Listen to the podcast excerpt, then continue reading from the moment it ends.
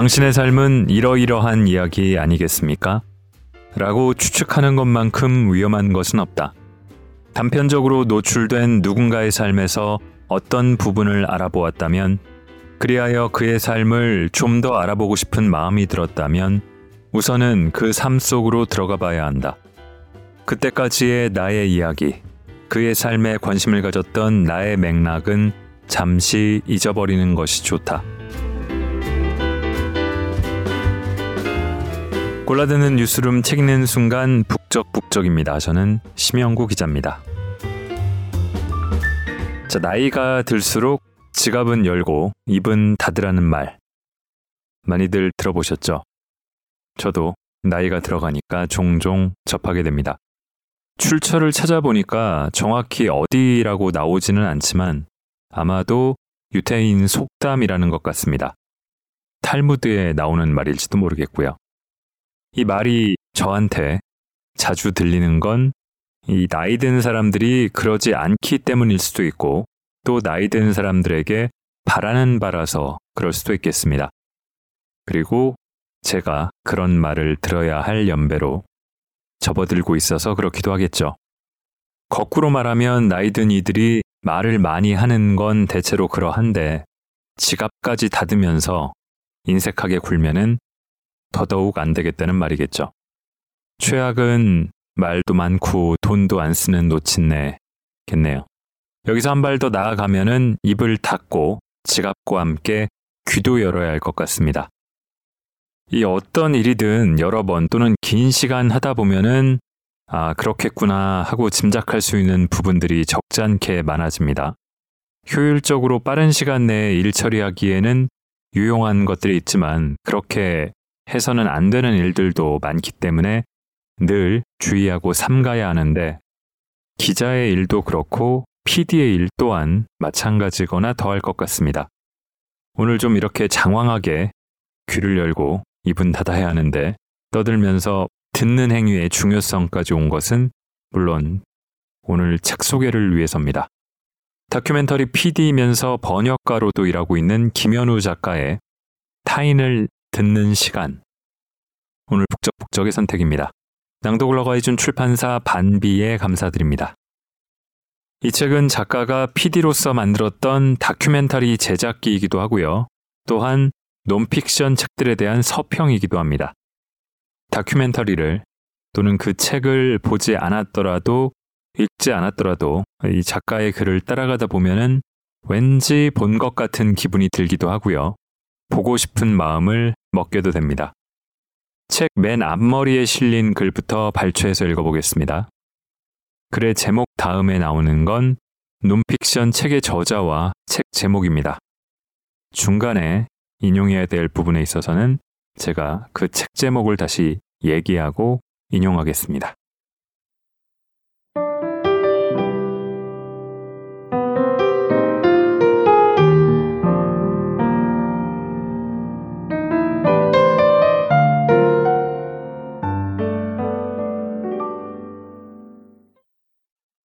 컨테이너 선에서의 만남 조지 오웰 위건 부두로 가는 길 6월 중순의 홍콩은 견디기 어려웠다. 공항을 나서자마자 뜨겁고 습한 공기 때문에 안경에 김이 낄 정도였다. 두 달 후 방영 예정인 다큐멘터리를 위한 마지막 해외 출장이었다. 촬영지는 홍콩이 아니라 홍콩 항에서 출발하는 컨테이너선이었다. 촬영팀은 홍콩에서 1박을 한 후에 다음날 일찍 출발하는 부산행 컨테이너선을 타고 배 안에서 3박 4일 동안 선원들을 취재할 예정이었다. 프로그램의 제목은 내 운동화는 몇 명인가? 주술 관계도 맞지 않는 이런 제목의 다큐멘터리를 만들고 있다고 하면 사람들이 다 물어본다. 무슨 내용이에요? 그럼 나는 얼른 대답을 못한다. 우선은 운동화 한 켤레가 소비자 손에 들어오기까지 어떤 사람들이 어떤 일을 하고 있는지 알아보는 다큐멘터리입니다. 라고 이야기할 뿐이다. 꼭 운동화가 아니라도 좋았지만 반드시 제조업 공장에서 만들어진 공산품이면서 눈에 잘 띄지 않는 물건이어야 한다고 생각했다. 열쇠, 신용카드, 휴대전화 등등 후보를 떠올렸다. 매일 아침 외출할 때 챙기는 일상에서 없어서는 안 되는 물건들이지만 우리는 그것을 만든 사람들에 대해서 좀처럼 생각하지 않는다. 그럼에도 그 물건들이 다른 사람들의 노동의 결과임은 분명하다. 어떤 의미에서 우리는 그런 물건들을 통해 늘 타인을 접하고 있다. 그 타인들을 만나보고 싶었다. 제작 가능성이나 섭외 여부를 고려하여 운동화로 품목을 정한 후에는 원재료부터 제조 공장, 물류까지 다 담아내고자 했다. 하나의 공산품을 완성해가는 각각의 과정에서 손으로 일하는 사람들. 이 다큐멘터리에 소위 기획자나 경영자는 나오지 않는다. 훌륭한 경영자에 대한 이야기는 이미 많이, 지나치게 많이 들을 수 있으니까. 이 손으로 일하는 사람들의 작업을 가능한 한 상세하게 보여주면 바라건대는 시청자이면서 동시에 소비자이기도 한 사람들이 물건 하나를 통해서도 타인들과 이어져 있음을 확인할 수 있지 않을까 싶었다. 위건 부두로 가는 길 인용입니다. 광부들이 일하는 모습을 보노라면 다른 세상에 다른 사람들이 살고 있구나 하고 문득 깨닫게 될 것이다. 저 아래 누가 석탄을 캐고 있는 곳은 그런 곳이 있는 줄 들어본 적 없이도 잘만 살아가는 이곳과는 다른 세상이다. 아마 대다수 사람들은 그런 곳 얘기는 안 듣는 게 좋다고 할 것이다. 하지만 그 세계는 지상에 있는 우리의 세계에 절대적으로 필요한 나머지 반쪽이다. 말레이시아의 고무나무 농장과 1차 가공 농장을 갖고 슬로바키아의 운동화 공장을 갔으며 부산 신항을 촬영했다. 그리고 홍콩에서 출발하는 컨테이너선을 촬영했다.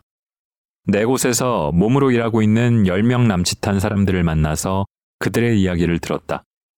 부산 사투리와 통역자가 힘들어한 키나발루산 일대 원주민의 말레이어 사투리, 통역자를 찾기도 힘들었던 슬로바키아어, 미얀마인들이 쓰는 영어로 전해지는 노동자들의 생활을 온전히 담고 싶었다. 그들의 목소리로 그들의 삶을. 그것이 내가 생각하는 다큐멘터리다. 이 정의는 그대로 글쓰기의 한 장르로서 논픽션에도 해당할 것이라고 생각한다. 그리고 조지 오웰의 위건 부두로 가는 길은 이러한 정의가 적용된 논픽션의 고전이다. 컨테이너선을 찍고 싶었다. 공산품의 원재료와 제조 과정과 물류까지 담으려면 반드시 컨테이너선 내부의 그림이 필요하기도 했지만 거기에 더해 개인적으로 한 번쯤은 어디를 봐도 수평선밖에 보이지 않는 풍경을 직접 보고 싶었다. 20피트짜리 컨테이너 8,000개를 실을 수 있는 컨테이너선은 매우 크다. 당연히 클 거라고 생각했지만 막상 컨테이너선을 눈앞에서 보면 일상적 단위를 벗어난 그 크기를 얼른 받아들이기가 쉽지 않다. 길이 300m, 폭 40m가 넘은 그 배에 아파트 10층 정도 높이로 컨테이너가 쌓인다. 컨테이너 물류에 관한 책 모든 것의 90%의 저자 조지 로즈에 따르면 그런 배가 전 세계에 6,000대 이상 있다고 한다. 2011년 기준. 하지만 이런 크기나 선박의 수는 역시 숫자일 뿐이라 실감이 나지 않는다. 우리나라 같은 경우에 대부분의 공산품이 그런 배를 한 번씩은 거쳐 소비자 시장에 나오지만 모두 똑같이 생긴 컨테이너에 담기기 때문에 컨테이너 선만 봐서는 그 물건들의 다양함이 쉽게 느껴지지 않는다. 나의 경우 홍콩에서 탑승한 현대 프라이드호에 대한 첫 번째 실감은 배 타기 위해 오른 간이 사다리의 흔들림이다.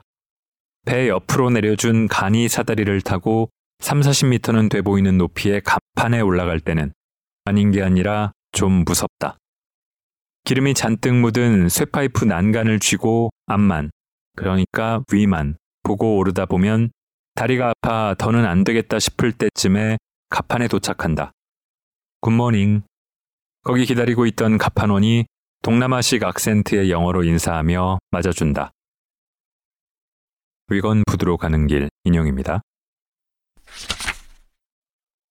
25만 명의 광부가 실업을 당한다고 할 때 뉴캐슬 뒷골목에 사는 광부 엘프 스미스라는 사람이 일자리를 잃는 것은 일종의 순리라고 볼 수 있다. 엘프 스미스는 단지 25만이라는 숫자 가운데 하나, 말하자면 하나의 통계 단위일 뿐이다. 그러나 어떤 사람이 자신을 하나의 통계 단위로 보기는 쉽지 않다. 어떤 사람을 하나의 통계 단위로 보는 것을 할 수 있느냐, 없느냐 하는 지점에서 사람은 근본적으로 나뉘는 것 같다. 그럴 수 있는 사람이 결정의 순간에 더 쉽게 선택할 수 있다. 회사에서 일을 하다 보면 그리고 개인적인 일과 관련해서도 나 또한 사람을 보지 않은 채 숫자만 보고 결정할 때가 있다.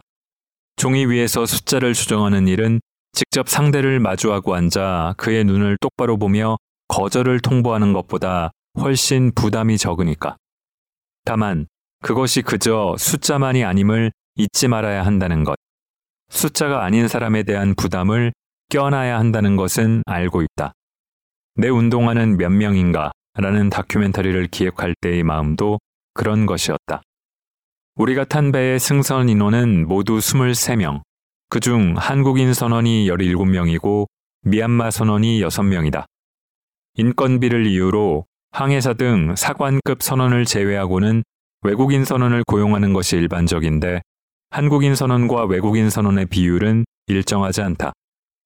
답사 때 탔던 배의 구성은 반반이었던 것 같고 나중에 선장에게 들은 바로는 선장, 기관장, 일항사, 일기사 4명을 제외하고는 모두 외국인 선원으로 이루어지는 구성도 있다고 한다. 답사 때 탔던 배의 외국인 선원들은 모두 필리핀 국적이었는데 이번 배에 탄 이들은 모두 미얀마 선원들이다. 적어도 같은 배에 타는 외국인 선원의 국적은 통일시키는 모양이라고 짐작한다.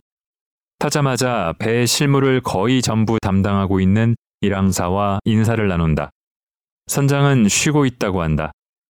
선장은 입항과 출항 시에 쉬지 않고 길게는 24시간 이상 집중해서 일하기 때문에 배가 멈추어 있는 동안은 쉬어야 하기 때문이다. 일항사가 홍콩에서 실어야 할 화물들을 확인하는 동안 지저분하고 젖기까지 한 안전복을 입은 미얀마 선원 한 명이 들어온다. 새카만 얼굴은 땀인지 물인지로 흠뻑 젖어 있고 역시 지저분한 안전모 아래로 아무렇게나 자란 듯한 머리가 보인다. 후끈한 땀 냄새를 풍기는 가판원이 화물에 대해서 일항사와 영어로 이야기를 주고받는다. 항구에서 실은 컨테이너가 손상됐거나 컨테이너를 배에 고정하는 부분에 문제가 있으면 가판원은 즉시 항해사에게 보고해야 한다. 즉석에서 두 사람이 해당 컨테이너의 문제점을 무전으로 주고받는 상황을 촬영해도 되겠는지 묻는다. 괜찮단다. 촬영 감독 한 명을 상황실에 남겨두고 나머지 한 명은 가판원에게 붙여서 보낸다. 가판원의 이름은 묘라고 한다. 출발 전에 공부한 바에 따르면 미얀마에서 묘는 목요일에 태어난 남자아이에게 붙이는 이름이다. 목요일에 태어나 지금은 다른 나라 배에서 땀을 비 오듯 흘리며 철제 바닥에 쌓인 철제 컨테이너 사이를 오가는 일을 하는 남자와 촬영 감독이 함께 나가고 5분쯤 지난 후에 무전이 온다. 몇 번 몇째 줄에 있는 컨테이너의 결합 장치에 문제가 있는 것 같다는 이야기다. 위치 확인을 다시 요청하는 일항사의 말에 무전기 저쪽의 묘는 또박또박 다시 불러준다. 탱고 몇 번, 브라운 몇 번. 이쪽에서 항만 측에 확인하겠다는 이야기로 무전을 마친 일항사가 말한다. 그래도 묘가 T, B라고 하지 않고 탱고, 브라운이라고 안 헷갈리게 이야기했네. 영리한 친구야. 나도 그렇게 생각한다. 괜찮은 출연자를 만난 것 같다고. 그날 저녁 식사를 마치고 묘를 포함한 3명의 미얀마 선원과 간단하게 인사를 나누고 촬영 계획을 이야기했다. 가능하면 저녁 식사까지 함께하고 싶었지만 사관과 선원은 함께 밥을 먹지 않는다. 촬영팀은 사관 쪽 식당으로 안내받았다. 식당이 있는 층은 세 부분으로 나뉘어져 있는데 가운데가 조리실, 즉 갤리이고 식사 공간은 갤리 양쪽에 붙어 있다. 사관 대부분이 한국인이고 선원 대부분은 외국인이라서 자칫 차별처럼 보일 수 있지만 한국인 선원도 당연히 선원 쪽 식당에서 밥을 먹는다. 누군가 숨어버리면 찾을 수도 없을 정도로 큰 배를 그렇게 적은 수의 인원으로 운행하려면 위계가 엄격해야 한다는 생각도 들었다. 나는 묘를 포함해 식사 중인 미얀마 선원들에게 가서 우리의 촬영 계획을 간략히 설명하고 명함을 한 장씩 나누어 준 후 다음날 아침에 인터뷰를 하기로 약속을 잡았다. 컨테이너선의 일과는 일찍 시작된다. 다음날 아침 새벽 갑판 청소를 마친 묘는 일할 때 입는 지저분한 작업복과 다른 한 번도 입지 않은 것 같은 깨끗한 새 작업복 차림으로 인터뷰 장소에 나타났다. 우리 나이로 35살, 미혼이며 고향에 부모님과 남동생이 있다. 가족이 슈퍼마켓 같은 작은 상점을 운영하고 있다. 넷이서 일하나 셋이서 일하나 가게에서 버는 수입은 차이가 없기 때문에 자기는 이렇게 나와서 추가로 돈을 벌고 있다고 했다. 선원 생활은 12년째였다. 미얀마에서 대학까지 나온 후 한국의 해양대학에 해당하는 학교에서 1년을 더 공부하고 나서 선원이 되었다. 한 번 배를 타면 10개월 정도 계속 배에 머무른다. 10개월 동안 같은 일과와 같은 풍경이 반복되는 삶이다. 지금 타고 있는 배를 5개월 정도 더 타야 했다. 앞으로 4, 5년 더 배를 탄 후에 부모님이 나이가 들면 고향의 상점을 이어받아 운영할 거라고 했다. 그 전에 결혼을 할 수 있으면 좋겠다고 덧붙였다. 꼭 그럴 수 있기를 바란다고 나도 덧붙였다. 그렇게 인터뷰를 마친 묘는 인터뷰를 위해 입었던 새 작업복을 때 묻은 진짜 작업복으로 갈아입은 후 급한 청소를 하러 나갔다. 인터뷰는 잘 마쳤는데 묘의 영어는 참으로 알아듣기 어려웠다. 문법 없이 단어만 나열하는 시기였고 그 발음이 좋다 나쁘다의 차원이 아니라 영어를 기본으로 해서 미얀마식으로 변형된 다른 언어라 할 만했다. 당연한 이야기다. 삶이 달라지면 언어도 달라질 수밖에 없는 것이다. 위건 부드로 가는 길 인용입니다.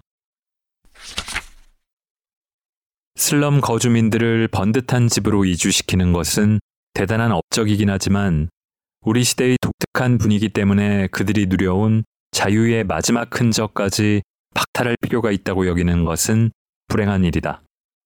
그들 자신이 그렇게 느끼고 있으며 새 집이 집 자체로선 그들이 살던 곳보다 훨씬 낫지만 춥고 불편하고 집 같지 않다고 불평할 때 그들이 표현하고자 하는 것이 바로 그런 느낌인 것이다. 오웰의 위건부드로 가는 길이 현대의 고전이 될 수 있었던 것은 그가 단순히 광부들의 열악한 삶을 전달해야 한다는 사명감 외에 서로 다른 세계에서는 언어도 달라진다는 점을 알아차리는 섬세한 감각까지 지니고 있었기 때문이다. 그러니까 그들 자신이 그렇게 느끼고 있으며 그들이 표현하고자 하는 것이 바로 그런 느낌이다. 같은 문장들을 쓸 수 있는 작가였다. 그들 자신이 느끼는 느낌이야말로 통계 숫자와 정반대 지점에 있는 것이라 하겠다. 집이나 자유 같은 단어는 사람들이 어떤 세계에 살고 있는지에 따라 그 구체적인 내용과 감각이 달라질 수밖에 없는 것 아닐까? 슬럼 거주민에게 새로운 주거단지를 제공하는 것은 주민들의 삶을 숫자로 파악하는 사람들의 일이다. 그들은 그것이 주민들을 위하는 것이라고 믿는다. 그 믿음도 아마 진심일 테고, 오웰 역시 그 점을 알기 때문에 그런 시도가 불행한 것이라고 말한다. 다름 자체가 나쁘거나 사악한 것이 아니다. 두 세계의 언어가 다르기 때문에 벌어지는 불행한 일, 안타까운 일일 뿐이다. 하지만 오웰이 살던 시대, 그가 살아온 삶의 경험에서 그 언어의 다름은 지나치게 일방적이었다. 그는 제국의 공무원으로 식민지에 파견되었던 적이 있다. 버마에서 그리고 파리와 런던의 슬럼에서 서로 다른 언어들이 마주칠 때 그 언어들의 관계는 동등하지 않았다. 제국의 언어가 식민지의 언어에 비해 그리고 가진 자의 언어가 빈민의 언어에 비해 압도적으로 옳은 것으로 여겨졌다. 그때 언어는 힘의 관계를 그대로 담고 있는 것이었고 그 관계란 그대로 식민지 시대를 살던 사람들의 삶의 경험이 놓여 있는 관계이기도 했다. 버마라는 제국주의의 한 전선에서 그리고 파리와 런던의 빈민가에서 오웰은 그 일방적 관계를 바닥까지 경험한 후에 진정 어느 쪽이 옳은지 의문을 가지게 되었다. 이것이 그의 모든 글쓰기의 출발점이었다. 옳다고 말해지는 세계만이 옳은 것이 아니었으므로 그는 그 관계를 뒤집고 싶었다.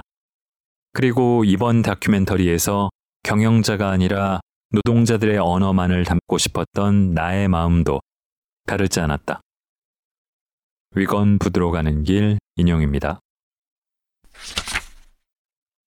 내가 느낀 죄책감은 너무 엄청나서 숙제를 하지 않고는 벗어날 수 없을 것 같았다. 과장처럼 들릴지도 모른다. 하지만 스스로 도저히 인정할 수 없는 일을 5년 동안이나 해본 사람이라면 누구나 비슷하게 느낄 것이다. 범민 끝에 결국 얻은 결론은 모든 피압제자는 언제나 오르며 모든 압제자는 언제나 그르다는 단순한 이론이었다. 잘못된 이론일지 모르나 압제자가 되어본 사람으로 얻을 수밖에 없는 자연스러운 결론이었다. 나의 세계와 다른 세계에 사는 사람들이 있다는 것. 그 세계에서는 같은 언어도 다르게 사용되고 있다는 것을 깨닫는 것.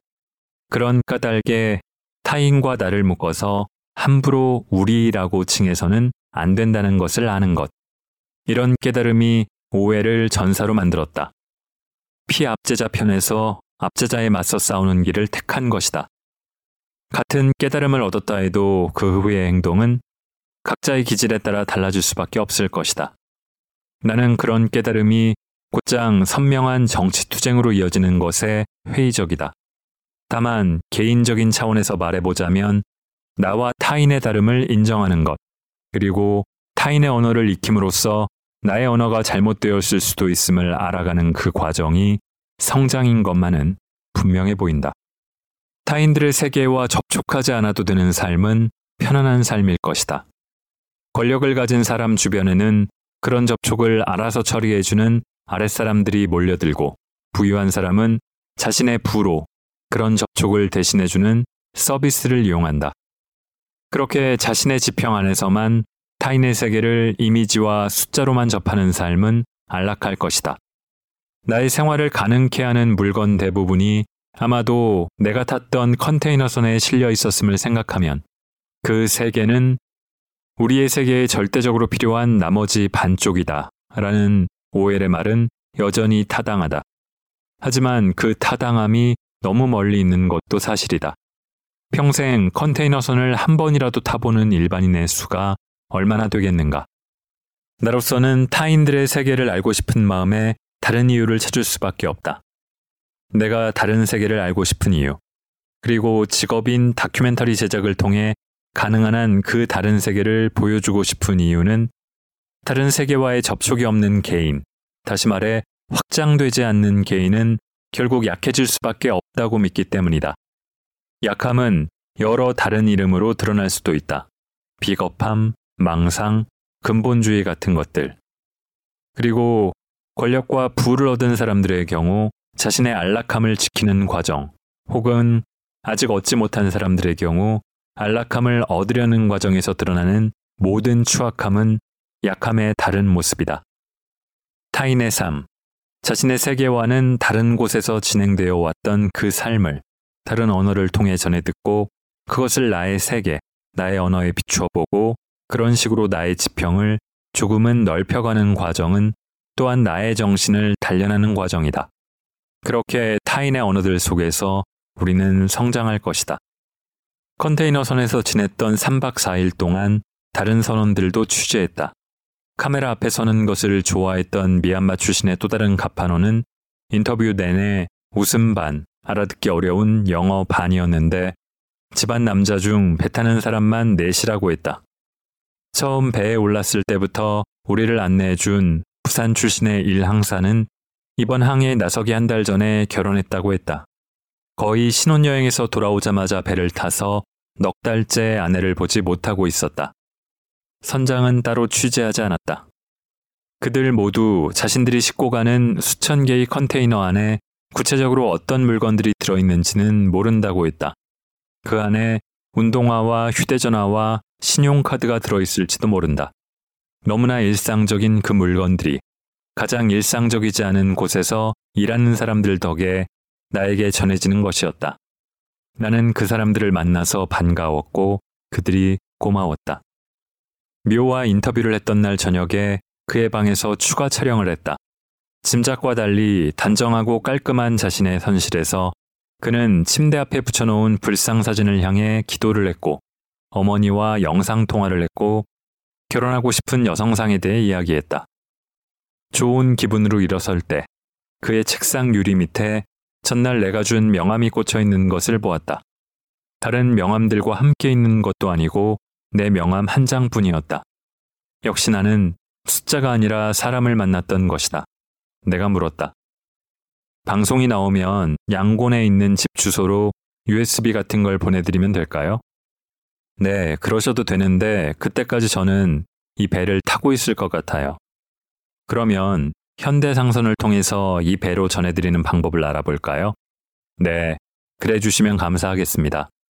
네, 애써 보겠습니다. 묘의 책상에 놓인 내 명함을 보지 않았다면 이런 대화는 없었을 것이다. 그를 만나고 나서 내가 성장했는지 어땠는지 자신할 순 없다. 그러나 형식적으로 건넨 명함을 그렇게 곱게 모셔두는 출연자에 대한 마음은 무거워지게 마련이다. 그 무게를 견디는 만큼 나는 성장할 것이다.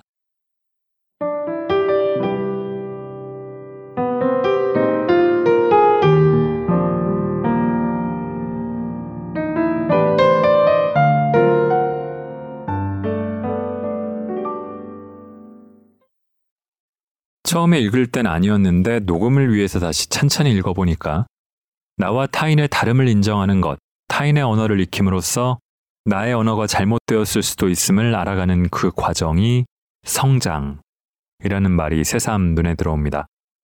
저는 요즘에 사실 고백컨대 유행하는 말들을 별로 좋아하지 않습니다.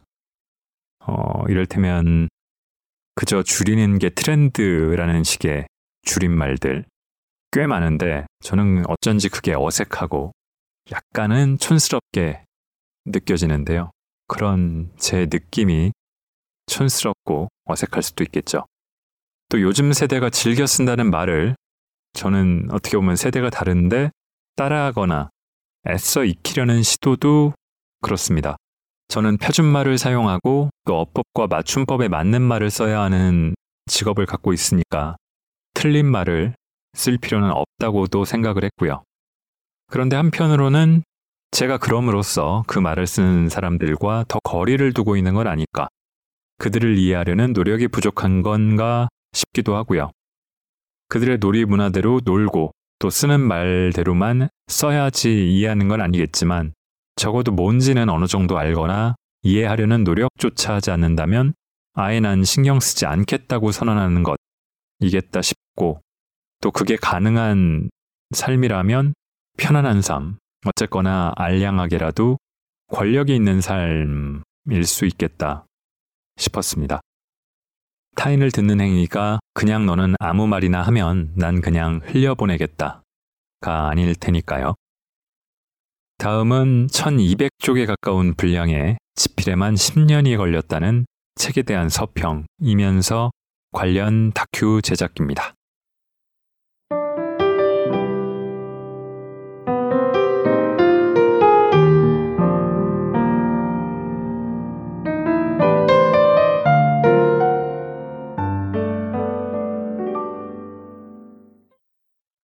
이야기가 만들어내는 혼돈.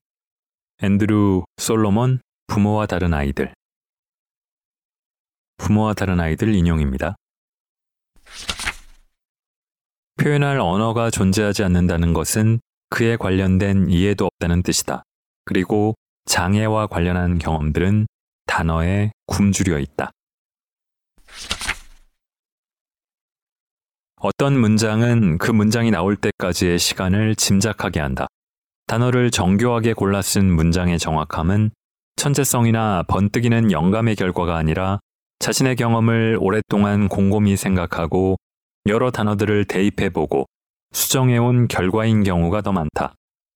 정확한 문장에서 느끼는 감동은 거기에 들인 시간에 대한 존중의 마음이기도 하다. 앤드루 솔로몬의 부모와 다른 아이들은 책 한 권이 나올 때까지 작가가 지나온 시간이 고스란히 전해지는 것 같은 책이다. 전체 분량은 1200쪽에 가깝고 쓰는 데만 10여 년이 걸렸다. 책은 대부분 이례적인 자녀를 둔 부모의 사례를 다루는데 그 이례적인 아이들이란 책의 순서대로 하자면 청각장애, 소인증, 다운증후군, 자폐증, 조현병을 가진 아이, 장애아, 신동, 강간에 의해 태어난 아이, 범죄자, 트랜스젠더. 이렇게 10가지 부류를 말한다. 그러니까 그때까지 자신의 경험으로는 이해할 수 없는 특징을 지닌 자녀들을 마주한 부모들이 그렇게 차이를 지닌 아이를 사랑하게 되는 과정을 담고 있는 것이다. 300여 가정의 이야기를 담아내는데 천여 쪽이 필요했다. 이 정도의 시간이 담긴 책들을 읽고 나면 저자가 그 시간들을 온전히 전하는데 성공했다면 독자 역시 마치 함께 그 시간을 건너온 것처럼 이전의 모습으로 돌아갈 수 없다. 적어도 나는 앤드루 솔로몬의 부모와 다른 아이들을 읽기 전으로 돌아가고 싶지 않다. 부모와 다른 아이들 인용입니다.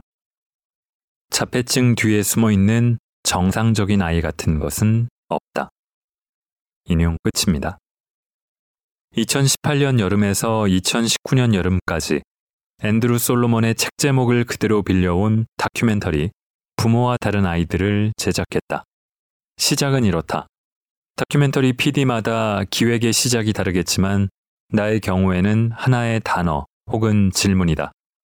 말해지지 않는 표현들이 궁금해서 넌 버벌 커뮤니케이션에 대한 다큐멘터리를 기획했고 화석에 꽂혀서 진화사 다큐멘터리를 만들었다. 앤드루 솔로몬의 책을 읽을 무렵 내가 궁금했던 것 혹은 그 책을 읽고 나서 좀 더 분명하게 던질 수 있었던 질문은 차이에 관한 것이었다. 좀 더 구체적으로 나는 자신과 다른 타자들에 대한 혐오를 이해할 수 없었고 그런 혐오 표현을 당당하게 내뱉는 사람들이 견디기 어려웠다. 개인적 차원에서 견디기 어려웠던 것에 더해 그러한 혐오가 점점 더 아무렇지도 않게 표현되는 사회 분위기가 너무나 위험하다는 생각도 했다. 우리는 어쩌다가 나와 다른 사람들에 대해 이렇게까지 무례하게 되었는가 하는 질문. 그래서 그런 무례함에 노출된 집단에 속한 사람들의 세계를 알려주고 싶었다. 당신들이 아무렇지도 않게 차별하는 이 사람들이 실은 이런 사람들이라고. 이 사람들에 대해 알고 나면 당신들의 무례함을 다시 되돌아보겠냐고. 혐오를 내뱉는 사람들에게 되묻고 싶었다. 앤드루 솔로몬의 이야기에 등장하는 그 모든 이례적인 사람들을 국내에서 취재할 순 없었다. 결국 자폐, 장애, 동성애 세 가지 주제를 정하고 차이를 차별로 경험하고 있는 이들의 삶을 기록해 그들의 이야기를 전하고 싶었다. 애리조나주 피닉스에 있는 자폐인 공동주택 퍼스트 플레이스는 볕이 잘 드는 건물이었다. 본인이 자폐아의 어머니면서 해당 건물을 기획하고 실제로 짓기까지 한 공동주택의 책임자 드니스는 자폐아들에게는 채광이 중요하다고 했다. 마침 이사할 집을 구하고 있던 내가 들어와서 살고 싶을 정도로 근사하고 기능적으로 지어진 건물이고 그런 방이었다. 첫날은 드니스의 아들이자 퍼스트 플레이스의 입주민인 매스를 따라다니며 촬영했다. 아침에 일어나 활동 보조인의 도움을 받아가며 입 닦고 이부자리 정리하고 게임하고 과자를 포장하는 작업장에서 동료와 함께 일하고 다 포장한 과자를 식당에 가지고 가 진열하는 과정까지 찍고 돌아와 저녁에 퍼스트 플레이스 입주민들을 위한 요리 교실을 촬영하려고 기다리고 있는데 건장한 청년이 다가와서 인사를 했다. 다음날 촬영하기로 되어 있던 조였다. 비교적 경증 자폐 스펙트럼에 속한다는 조는 얼른 보기에는 비자폐 청년과 전혀 구분되지 않았다. 조가 자기소개를 하고 우리는 우리 소개를 하고 다음날 있을 촬영에 대해 간략하게 대화를 나누는 동안 의사소통에도 아무런 문제가 없었다. 그 청년이 궁금해졌다. 일단 출연자에 대한 궁금함이 생기면 촬영은 절반은 성공한 셈이다. 그만큼 그가 매력적인 사람이라는 뜻이니까. 촬영 이틀째, 조를 만나러 간 곳은 피닉스 시내의 노인 거주 시설이었다. 몇백 명의 노인들이 각자 방에서 생활하면서 식사와 의료 서비스를 비롯해 각종 편의시설을 제공받는 그곳에서 조는 자원봉사자로 활동하며 간호조무사의 일을 배우고 있었다. 우리가 촬영하는 동안 조는 할머니 한 분과 카드놀이를 했고 많은 할머니들과 함께 운동을 했다. 여러 할머니들이 서 있는 조를 중심으로 크게 원을 그리고 앉은 다음 각자 들고 있는 막대 풍선으로 공 모양 풍선을 치는 놀이였는데 노인들의 근육 활동에 도움이 된다고 했다. 단조로워 보이는 그 활동을 하는 동안 조는 다른 생각은 없는 것 같았다. 자기 쪽으로 공 모양 풍선이 오면 너무 세지 않게 풍선을 쳐서 할머니들 쪽으로 돌려보내고 공 풍선이 원 바깥으로 나가면 주워오며 끝없이 활동에 열중했다. 조는 그저 그 순간에만 집중하고 있었다. 지금에 집중하고 있는 사람이 누구나 그렇듯 조는 온전히 자기 모습이었고 그런 순간에 빠진 사람이 또한 그렇듯 아름다웠다. 자원봉사를 마친 조는 경전철을 타고 도시 반대편에 있는 대학에 수업을 들으러 간다고 했다. 대중교통을 이용해서 공부하러 가는 조와 동행하기로 했다. 노인 거주시설에서 나와 경전철역까지 걸어가는 길에 햇살이 따가웠다. 조는 한국도 많이 덥냐고 물었다. 4월 중순이었다. 덥지 않다고. 아마 지금이 한국에서 날씨가 가장 좋은 때일 텐데 우리는 그 좋은 날씨를 두고 떠나 여기에 와 있다고 했다. 조가 웃었다. 몸무게가 100kg은 나갈 것 같은데 웃을 때는 영락없이 초등학생 같았다. 역에 도착한 조는 외국인인 우리에게 표 사는 법을 알려줬다.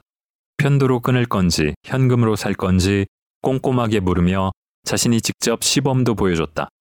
경전철 타는 모습, 우리의 맞은편 자리에 앉아 배가 고프다며 백팩에서 감자칩을 꺼내서 먹는 모습도 찍었다. 그런 조의 모습을 열심히 찍고 있는데 우리 옆에 앉은 중년의 백인 여성이 대중교통 안에서 다른 사람을 허락 없이 찍으면 안 된다고 말했다. 나는 우리는 일행이라고 말했고 조도 웃으면서 함께 가는 거라고 했다. 옆자리 여성은 아, 일행들끼리 서로 찍는 것은 괜찮다 라고 말했다. 사과하는 투는 아니었고 내가 몰랐다 같은 말도 하지 않았다. 나는 딱히 비아냥거릴 뜻은 없었지만 그런 뜻이 전혀 없는 것도 아닌 마음을 담아 알려줘서 고맙다 라고 말했다. 여자는 대답 없이 앉아 있다가 잠시 후 다른 칸으로 자리를 옮겼다. 조는 경전철이 지나는 피닉스 도심의 이곳저곳에 대해 이야기했다. 자연사 박물관에서 공룡 화석을 봤던 이야기를 특히 신나게 했다. 메이저리그 애리조나 다이아몬드 백스의 홈구장을 지날 때 내가 야구장을 가리켰더니 거기도 가봤다고 했다. 퍼스트 플레이스에서 같이 지내는 친구가 거기서 일한다고 했다. 그 이야기를 들은 다른 승객이 야구장 옆에 있는 피닉스 선즈의 농구장도 좋다고 했다. 대화가 이어졌다. 승객은 우리가 한국에서 왔다는 이야기를 듣고 자기 고향 이야기를 했다. 남자는 애리조나주에 위치한 보호구역 출신의 아메리카 원주민이었다. 잠시 후 두 남자가 경전철에 탔다. 차림을 보면 둘 다 백인 노동자처럼 보였는데 나이가 많은 쪽은 자전거의 프레임만 들고 있었고 청년 쪽은 자전거 바퀴 하나만 들고 있었다. 아마 집에 도착해서 프레임과 바퀴를 조립할 모양이었다. 꽤나 값이 나가는 바퀴였는지 청년은 보물한 듯이 귀하게 바퀴를 안고 있었고 나이가 많은 쪽이 그게 왜 좋은 바퀴인지 설명을 했다. 그 말은 잘 못 알아들었지만 나는 경전철 안의 분위기가 좋았다. 자폐 청년과 그 청년을 취재하러 온 두 동양인과 농구를 좋아하는 아메리카 원주민과 자전거의 프레임과 바퀴를 따로 사서 이제 곧 그 자전거를 조립할 생각에 들떠 있는 노동자들, 아버지와 아들이었을까?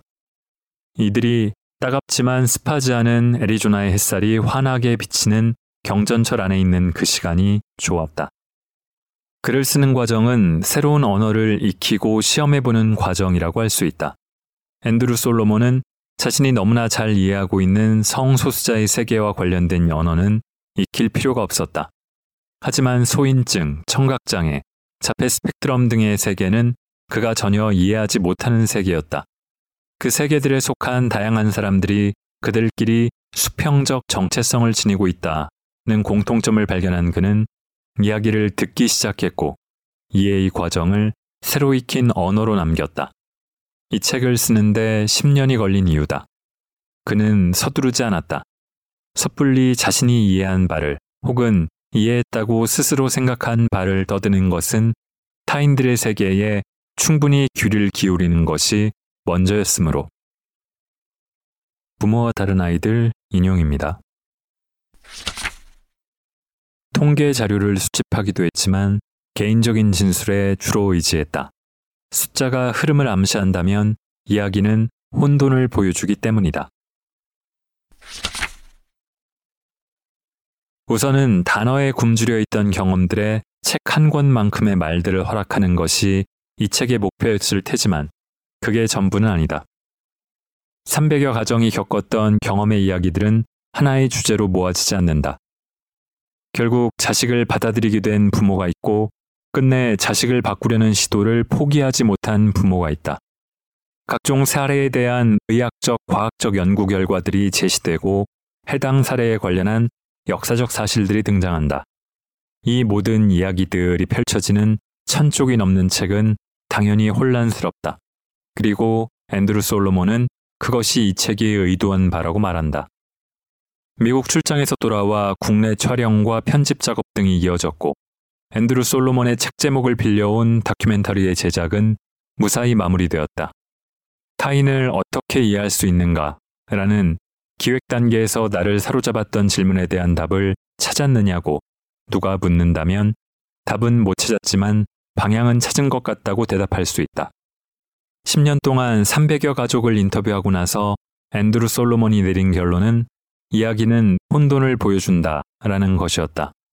1년 동안 이례적인 가족을 30에서 40여 차례 만난 나 역시 그 혼돈을 경험하였다. 그리고 앤드루 솔로몬이 10년 동안 했던 경험에 10분의 1쯤 겪어본 지금 이야기가 혼돈을 만들어낸다는 것이 어떤 의미인지 알게 되었다. 그가 섣불리 숫자를 들이밀며 흐름을 제시하려 하지 않았던 것이 어떤 마음에서였는지도 알 것 같다. 그동안 알고 있던 어떤 단어의 의미가 달라지면서 생기는 혼돈을 드러내려던 것이었을 터다. 조를 만난 후 내 안에서 자폐라는 단어의 뜻이 달라졌던 것처럼 말이다. 조는 조만간 간호조무사 공부를 시작할 거라고 했다. 왜 간호사가 좋으냐고 물었더니 이렇게 답했다. 다른 사람들을 도와주는 것을 좋아하면 간호사가 저한테 잘 맞을 거라고 하더라고요. 그래서 저는 맞아 라고 했죠. 저는 살면서 늘 사람들을 돕고 싶어 했어요. 어떤 경험들은 여전히 단어에 굶주려 있다.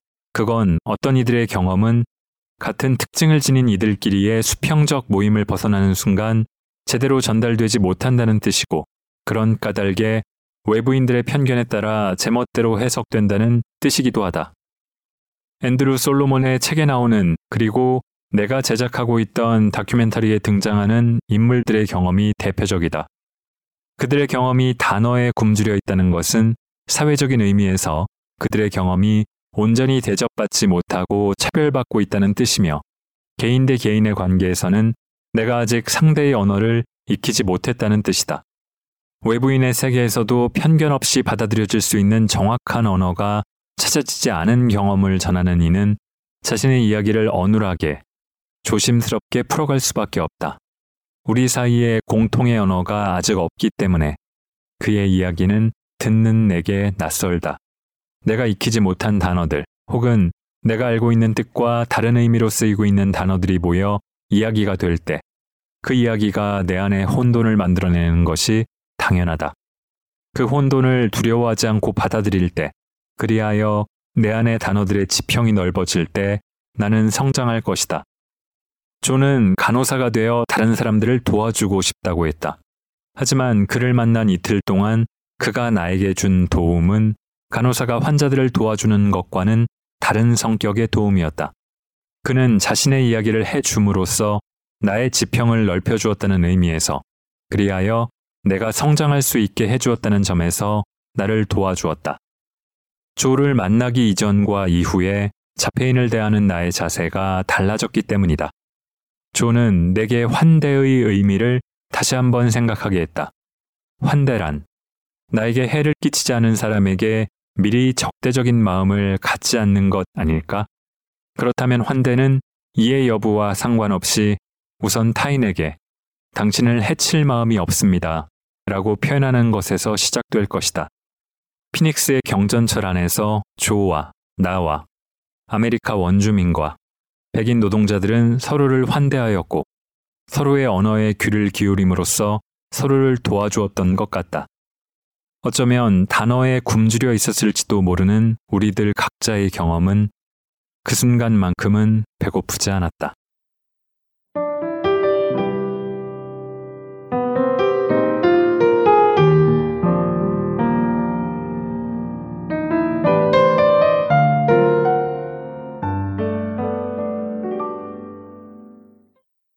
자, 지난 북적북적에서도 얘기했었지만 여기서 다시 지난주에 막을 내린 한 드라마에 대해서 말하지 않고 넘어가기가 어렵네요.